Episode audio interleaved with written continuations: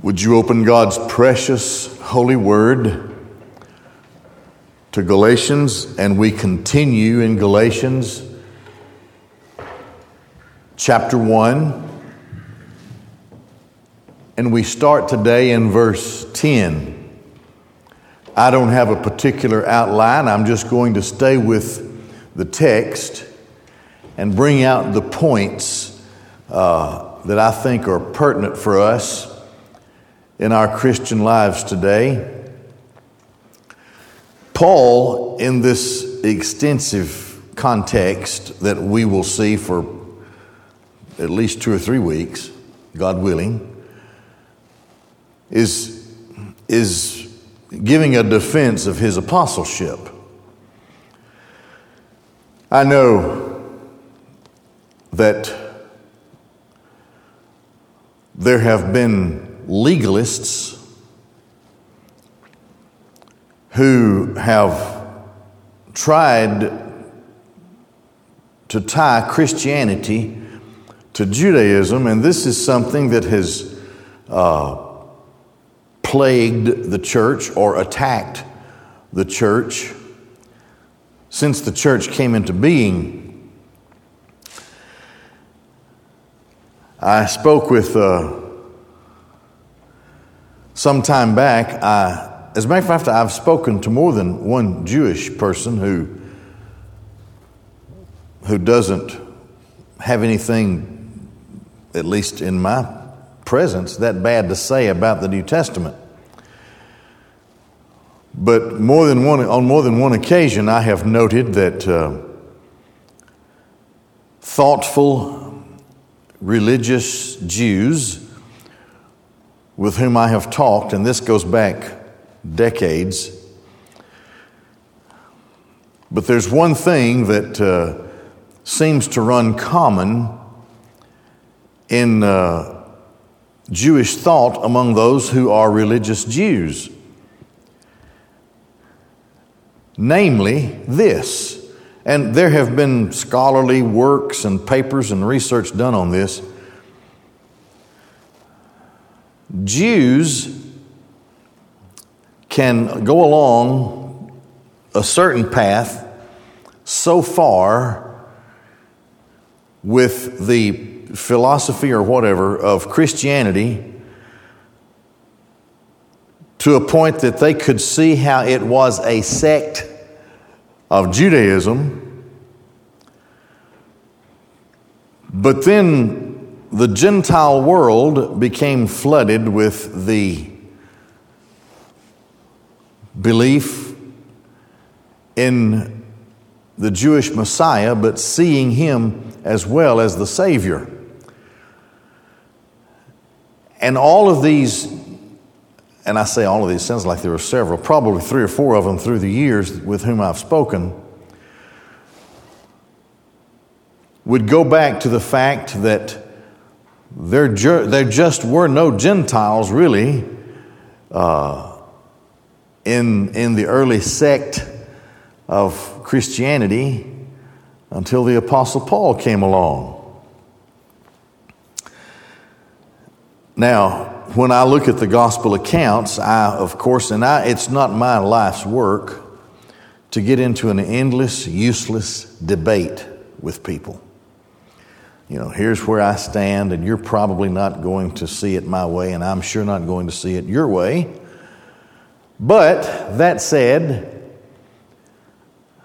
I would beg to differ insofar as indeed Christ is seen appealing to Gentiles in the gospel accounts.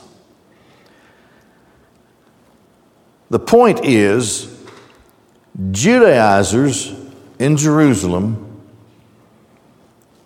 who to some extent became some sort of believer, believers in Christ, could not accept the work of the Apostle Paul. They did not see him as one of the original twelve, and the original twelve were there in Jerusalem, and so this was a Jewish thing. And then the Apostle Paul was being so successful in his ministry by the grace of God through the work of the power of the Holy Spirit in appealing to Gentiles after his gospel message fell on deaf ears to the Jews wherever he went. So, from time to time, these Judaizers would question the apostleship of Paul. Now, the questions would probably go something like this Where did he get this message? This message that you're saved by grace through faith plus nothing. This message that you don't have to attend to the traditions of Moses. Uh, this, this message that you can waltz outside Judaism and beyond the Jewish world and go to the Gentile world and to pagans and offer them a life of salvation in the Jewish Messiah. Where does he get this? Did he get it from the 12 apostles? Did he get it here? Did he get it there? Did he make it up? He has become a man pleaser. That was their argument. He's not interested in pleasing God, for if he was interested in pleasing God, he would first bring to them the importance of coming under the law and then, through the law, come to Christ. Well, you know, that's, that's crazy because Christ fulfills the law, and for us is our righteousness under the law. So, so we are free from all of that in Christ. Now, they were having, to, to review a little bit, they were having some degree of success in Galatia among the churches in Galatia. So we saw the initial response, and Paul double cursed those who brought another gospel. And he said, Actually, there is no other gospel. But those who are bringing this message to you, he, he double cursed them in, in those first verses that we saw in our study in, in Galatians. Now he continues in this, responding to the accusation that he seeks the approval of men. To be a man pleaser is another thing that has always plagued the ministry. I suppose today we can think of of so called preachers who are bringing some kind of other gospel that is, is, is, is man pleasing in so many ways. The argument from the Judaizers was that Paul sought the approval of men and he was not interested in the approval of God. Now, why would they say that? Well, they would say that because something that Judaizers could not have understood, most of them. Now, the apostles understood it, and we see that in the rest of their writings in the New Testament and in the book of Acts as well. What they, what they couldn't understand was how a man like Paul could go into a city, an important city, and there, with the gospel message that he preached, find hundreds, maybe thousands of people who somehow were primed and ready for this message. And they came in, in faith to be saved. They were all Jews. They just walked away from their pagan lives, which cost them something. I've discussed in the past about how in that world, in that day, Whatever craft you practiced, whatever was your work, you belonged to a sort of a labor union that was directly tied to a temple of a god or a goddess. And that's where you worshiped, and that's where you had your membership, and that's where people came seeking the kind of work that you would do. So if you weren't there, you didn't get any work. Early Christians walked away from that. And that's why we see so many accounts of how Christians were impoverished and they were mistreated and they were ostracized by the, by the community in which they lived because they, they left paganism, which to the pagan was important, and came to Christ. And they were doing it in multitudes. And so there were, there were great churches being established around, and the gospel message was spreading out from those, from those churches.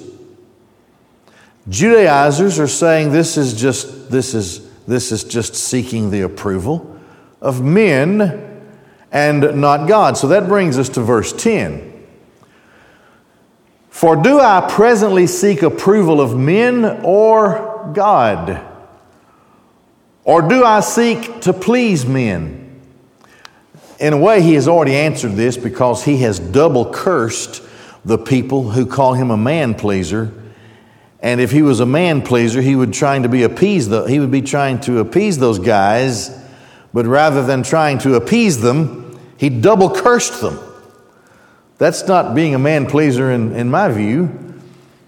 For if I were pleasing men, I would not be a slave or a servant of Christ. For I make known to you, brothers, the gospel having been preached by me, that it is not according to man.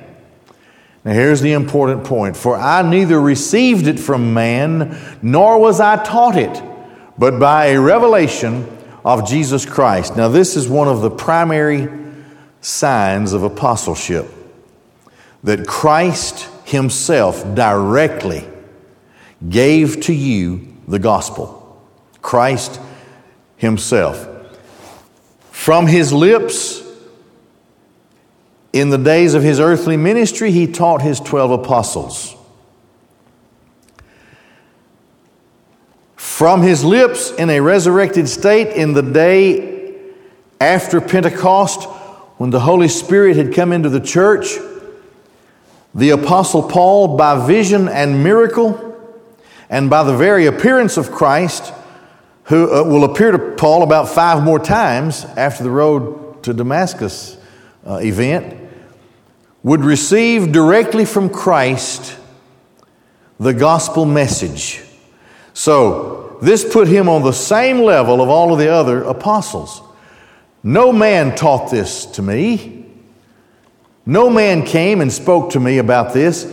This was a revelation that came, a manifestation of Jesus Christ Himself. And it is a magnificent message. I don't know how somebody could make this up because man made stuff always wants to put a lot of rules on the gospel, a lot of a lot of behavioral rules and uh, extra biblical rules that, that such a person who founds and discovers such a religion believes is important to the salvation or whatever of a person, and it's a kind of a power game to have power over people. But, but Paul brings, Paul, Paul doesn't give anything that causes them to be connected to him. He doesn't expect them to have to come through him to do anything. He just brings the gospel message. The church, the church is planted. From time to time, occasionally, he would help the church establish leadership within the church, and he'd go on to the next place. It, it wasn't, I'll tell you this, in, in, in, the, in, the, in my seminary days, I know we, we, we studied uh, Baptist history, for example. And the early the early Christians who were later called Baptists hundreds of years later, but the early Christians, by the established church early in church history, were called Paulicians, preaching a simple gospel of Christ. You are, you are justified you are justified by grace through faith in Christ plus nothing. And it is all to the glory of God. That's a simple gospel message. We trust and believe, exalting Christ brings to the fruition the declaration that Christ made when he said, If I'm lifted up, I'll draw men to myself. The great, the great beauty is that the power of the gospel message and of salvation requires no human assistance, essentially. God is ascetic. God is uh, the, the aseity of God. The, God is self sufficient. God doesn't need my help. God, God, by grace, permits me to do things along the way so that I can happily watch what God does and kind of feel like I'm a part of it. But God doesn't need me to accomplish these things. Christ does these things by His own power. This is the gospel of Christ. We preach Christ and Him crucified. We don't, we don't preach, well, first you have to do this, and then you have to do this, and then you have to jump through a few hoops, and then you have to go before a council and ask and answer a lot of questions. And at that point, uh, you, you'll get before the bishop, and then the bishop will say yes or no and either consign you to heaven or hell. We don't do that, of course. It's just a simple gospel message, and it all centers upon Christ. This is what Paul did. Paul gave to us most of the New Testament. There are people today who despise the teachings of the Apostle Paul in the church. For example, Paul, Paul taught about sexuality. Paul taught, in the inspiration of the Holy Spirit, Paul taught about uh, marriage and marriage behavior, and husbands and wives, and mothers and fathers and children. He taught those things in his letters. And because what he taught under the inspiration of the Holy Spirit, establishing or reinforcing the rules that already existed with regard to the institution of marriage that God Himself instituted and created. And Paul then further teaches about it. There are people in the modern culture today who despise, and I've talked to them. They claim to be Christians, but they say, oh, well, I don't accept what Paul says there. That's just not relevant to today. That's, uh, you know, this is, this is, uh, this is some sort of ultra uh, liberal theology. And so, so look, you know, look where it's got us in the world today. They reject a lot of what Paul taught because they say it was something that he had to say to his generation and to his culture. But this is a different generation and this is a different culture. Here's the point people still despise the teachings of the Apostle Paul. They would also have to despise then the teachings of Christ, who also taught on marriage. Now, the Apostle Paul says, I wouldn't be a slave of Christ. Why would I be running at my own expense all over Asia Minor and into Europe. Why would I be doing this except other than I'm a slave of Christ? I'm a slave of Christ. Now, later on, he'll, he'll talk about and the, the, the, the marks on his back, how he was whipped. That doesn't sound like, hey, I'm going, I want to please you guys. And in pleasing you, I want you to just have a lot of fun and have a big time. Here's my back. Just whack the mess out of me and rip my flesh off of my bones. That'll just make you feel good, and that's what I'm here about. Well, how can you be a man pleaser? That, that's, that's not his job, and he, he makes the defense all the way through this. And this is important because, because the gospel, there's only one gospel. There's only one. There's not another. There's not a half gospel. There's not a gospel and a half. There is one gospel. Justified by grace through faith in Christ plus nothing to the glory of God. Now, you can't add to that, you can't take away from it. That's what it is. Christ has done everything. The central message of the gospel is Christ and Him crucified. We are depraved, lost, undone sinners, and we are without hope unless and except God in Christ intervenes for us and takes the penalty that was ours and dies the death that was ours and gives to us the life and righteousness that is His, so that the resurrection is already a done deal for me because of Christ. Not because of what I've done or what I did to come to Christ or what I've done after coming to Christ, but because of Christ and nothing else. So, this is the gospel that Paul preaches and he says, This came to me by revelation of Jesus Christ. For you have heard of my former way of life. Now, Paul makes a twofold appeal to his former life. And he says, How am I going to be a man pleaser?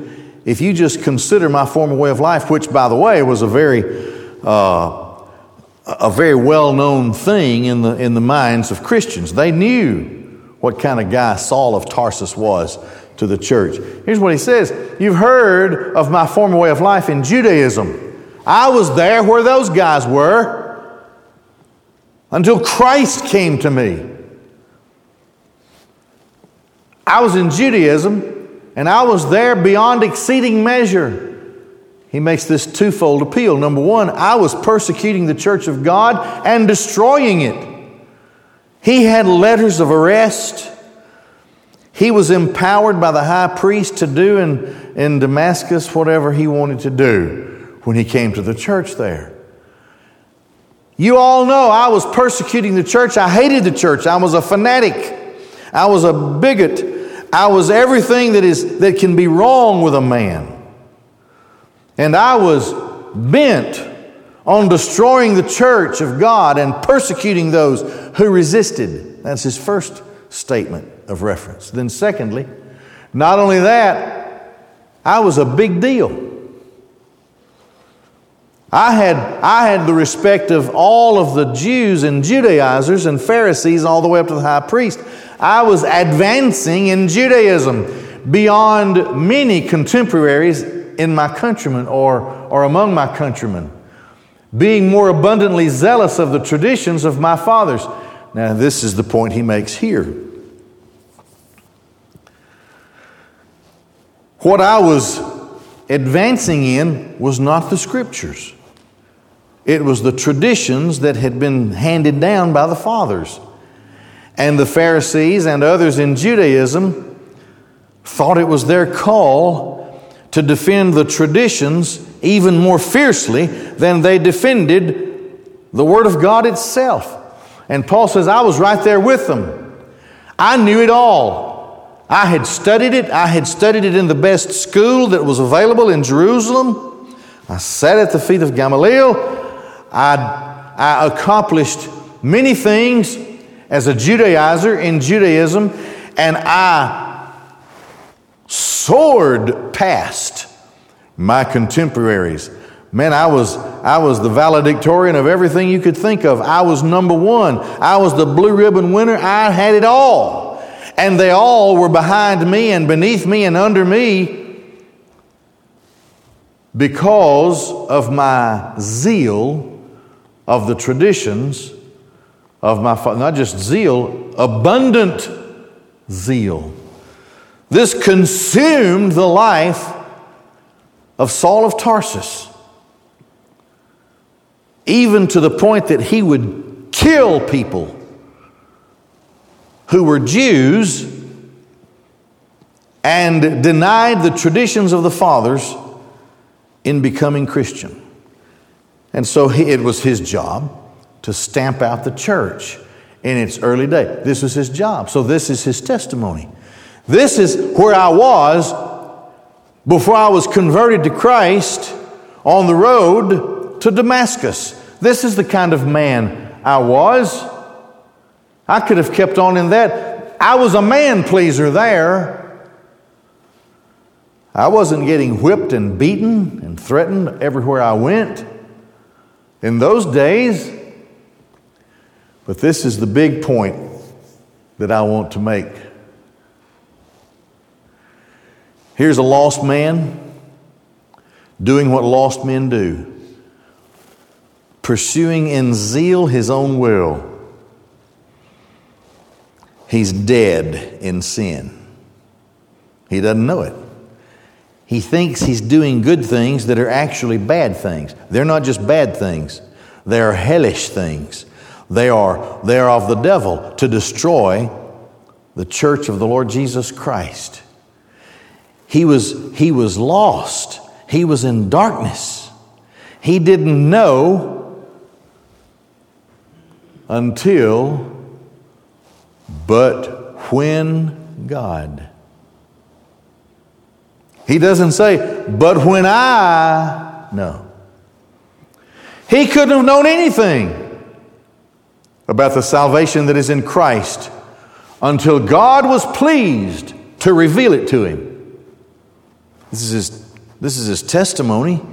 And frankly, this is the testimony of everyone who is ever saved. Before I'm ever saved, it has to please God to save me. I've heard it through the years. I'll come to the Lord, I'll be saved in the by and by when I'm ready and pleased. No. You'll come when it pleases God, or you won't come at all. But when God was pleased, nothing, nothing on earth could have happened to Paul, Saul of Tarsus, until God was pleased to do it. But when God was pleased, that's number one, by the pleasure of God. Number two, by the election of God. Look at it. The one having selected me. I didn't choose Christ, Christ chose me. I was stirred, I was moved having selected me from my mother's womb. He lived all of those years in Judaism, not realizing that the Holy Spirit of God had empowered him from the moment of conception to become the Apostle Paul. Now, we're not apostles. But if God has called us into His salvation, then in a way that we'll spend eternity studying and learning about from before the foundation of the world, God had given to us a, as a gift to His Son. And then in the course of time, what God had determined in eternity works itself out in time, and in time, even at the moment of conception. So everything, I couldn't have known this. I know my, I ran from being a preacher for years. I couldn't have known, and, and even once I was, once I came to Christ, I couldn't have. It, it's taken me a lot of Bible study to realize the almighty sovereign power of God over my life and over your life. You can deny it, but so what? It's not true. Look at what Paul says. He chose me from my mother's womb. Everything about me was in me when I was conceived. Then what happened? When it pleased God, by grace, God called him. I know as children, those of us who were saved as children, we, we think of, of what we did. But as we mature in the faith, we become so humbled and thankful that it was nothing that I did. It is the effectual call of God. Nothing in this world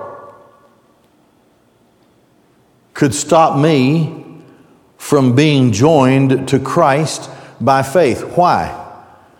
But when God was pleased, having called me by his grace, not because he was impressed with me, not because I was going to be a good catch, and he was, but because of his grace. Then he revealed his son in me. Now, how does he do that? Well, first of all, he reveals yourself to you.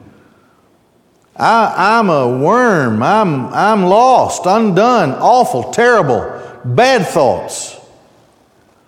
I'm depraved. I'm of a fallen race. There's no good thing in me. There is no one who does any kind of righteousness, not a single person, Paul says. This is who we are. We're dead in trespass and sin. We're lost. How did I know that? Because having revealed myself to me, he revealed his son in me. There is a righteousness that can be mine. There is a life, a holiness that can be mine. It is given to me by grace. It is that which comes from the Son of God. He revealed His Son in me. And then the next thing happened. I used to know a preacher. He was once the president of the Southern Baptist Convention. And sometimes he would look at me and he'd say, You know what? He would preach revivals for me. He would say, You know what we're going to do, Charles? No. We're going to do the next thing. well, this is the next thing saved unto good works. In the case of Paul, it was to be the apostle to the Gentiles. There was only one of those guys. It's like John the Baptist. There was only one John the Baptist, one forerunner of Christ. There was only one designated apostle to the Gentiles. Paul didn't realize it, but for all of those years in his life, God was preparing him for this. Even when he was a boy learning how to make tents, he would carry his sewing kit and his canvas stuff, whatever they make it out of, or he could buy from suppliers who were local, and he could support himself because people who traveled traveled with tents and they had things made of some kind of canvas, whatever it was in those days. Whoever sailed a boat would have repairs that needed to be made, or maybe they wanted to buy a new set of sails or a new tent. And so Paul could always set up business wherever he went and could support himself and preach the gospel. He didn't realize it, but even in his early days as a child and a young man, God was preparing him for this life. And then he learned as much about the Old Testament as a person could learn in Judaism. And then, when the Holy Spirit of God came into his life, he had the wherewithal spiritually to realize that the traditions of men do not measure up to the blessed holy Word of God. And so he was intellectually armed at that point. Once he was saved, to be able to even show Christ in the Old Testament. So now, all of his life had brought him to the moment when God was pleased. That I might preach him among the Gentiles. Immediately I consulted not with flesh and blood, nor did I go up to Jerusalem to the apostles before me, who, those who were apostles before I was. But I went away into Arabia and returned again to Damascus. He was, as one preacher, old preacher I used to hear, Paul was in the seminary of the Holy Ghost for three years. Just him and the Holy Spirit of God and the Old Testament scriptures. And maybe an early writing he appreciated Mark so much at the end of his life. Maybe he had a gospel according to Mark. I don't know. But whatever, he, we know he had parchments because he asked for them to be brought to him when he was in his jail cell right before he was killed. So he probably had his collection, which would have included the Old Testament, maybe at that point in time, maybe a gospel account or something. Maybe, which was the earliest writing of the New Testament, the letter of James, the epistle of James. Who knows? But he didn't consult with anybody. He didn't go to the apostles. Paul, an extremely intelligent man, knowing something about Almighty God, said to himself, if this is of God, I don't need anybody else. God can do for me what I need done. I don't need anybody to teach me. God can be my teacher, and that's where he went. He went away into Arabia. I guess, I guess a desert, I don't know, Arabia. And then he returned again to Damascus. People don't realize how many years passed before the Apostle Paul really became an effective preacher. Years passed. He was in a time of preparation, then he was in a time of disappointment. People ran from him when he showed up again, scared of him. Didn't some a lot of people didn't believe him. This can't be true. He's tricking us. He's herding us into a corral where he's going to, he's going to shoot us one at a time, like, like fish in a barrel or something. That's how they thought about him. But all of those years, he was growing in the knowledge of Christ, in the gospel of Christ, the relevance of Christ to the Old Testament scriptures, to the power of the Holy Spirit, to the power of the gospel message. Three years. After three years, I went up to Jerusalem from Damascus to make acquaintance with Cephas, that's Peter. And I remained with him for 15 days. Would you like to have been a fly on the wall? To have heard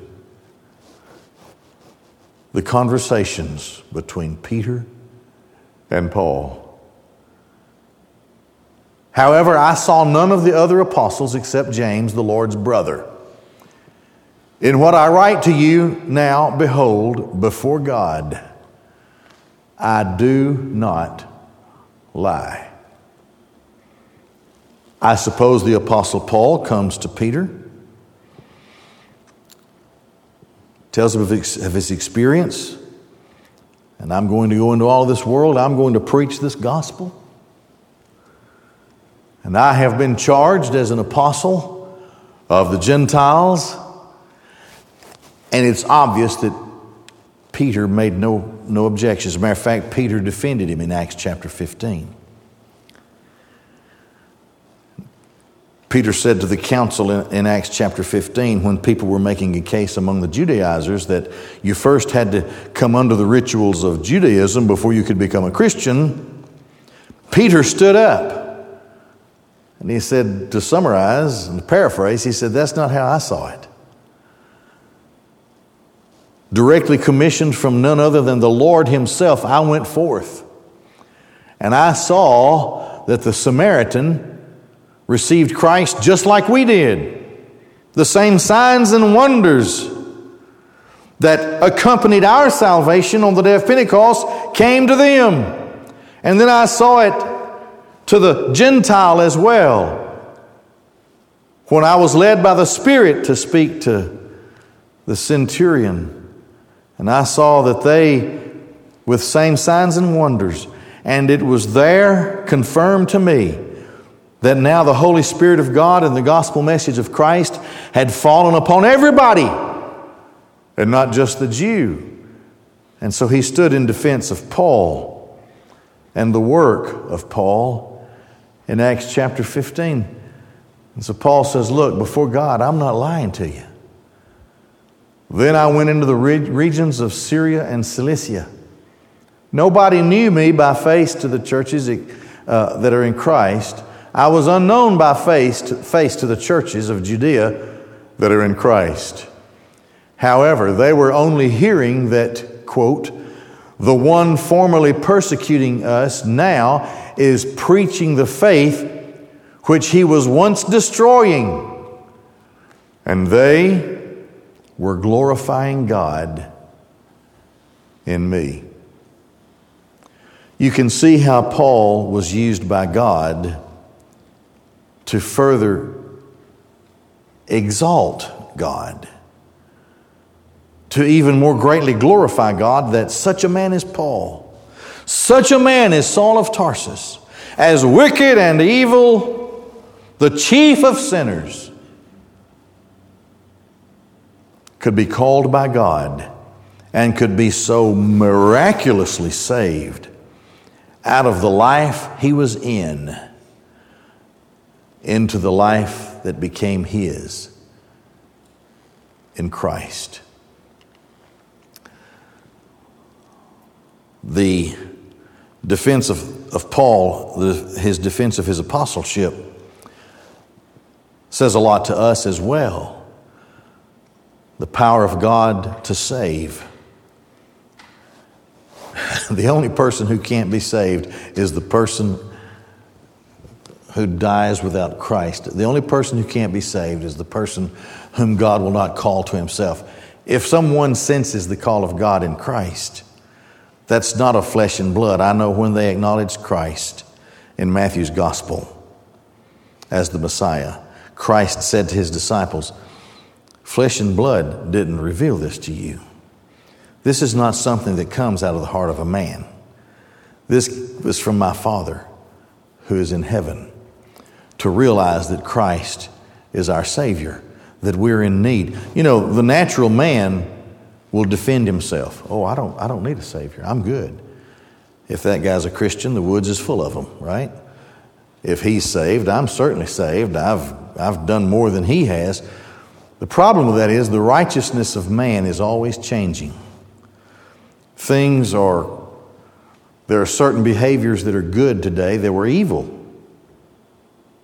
25, 30 years ago. There are things that are evil today that were considered good and proper 50, 100 years ago. The standard of righteousness in a man's mind is always changing. But in the Word of God and according to God, the standard of righteousness in the Word of God never changes. And we need an anchor.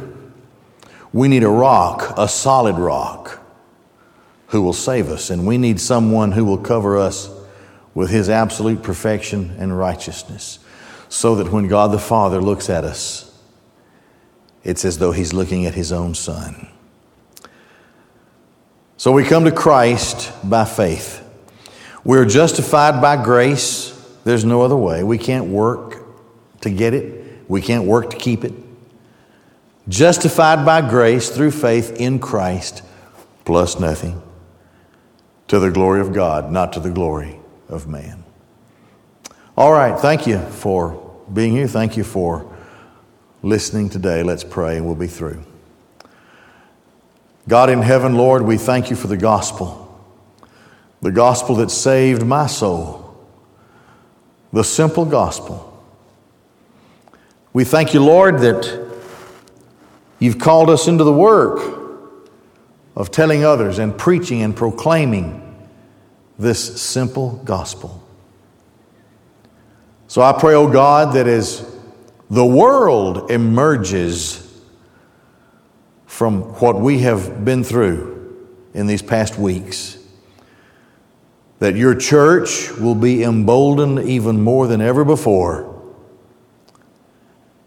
And that your church will be pruned, and then that those will be added to whom you would bring in, that we might, in these last days, in what possibly and hopefully will be the third and maybe final great awakening in the Christian era, before our Lord comes for us, that you would lead us and give us the strength and the open door in these final days to preach the gospel of Jesus Christ.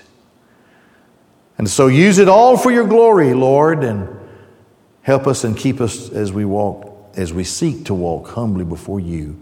In Jesus' name, amen. All right. Thank you.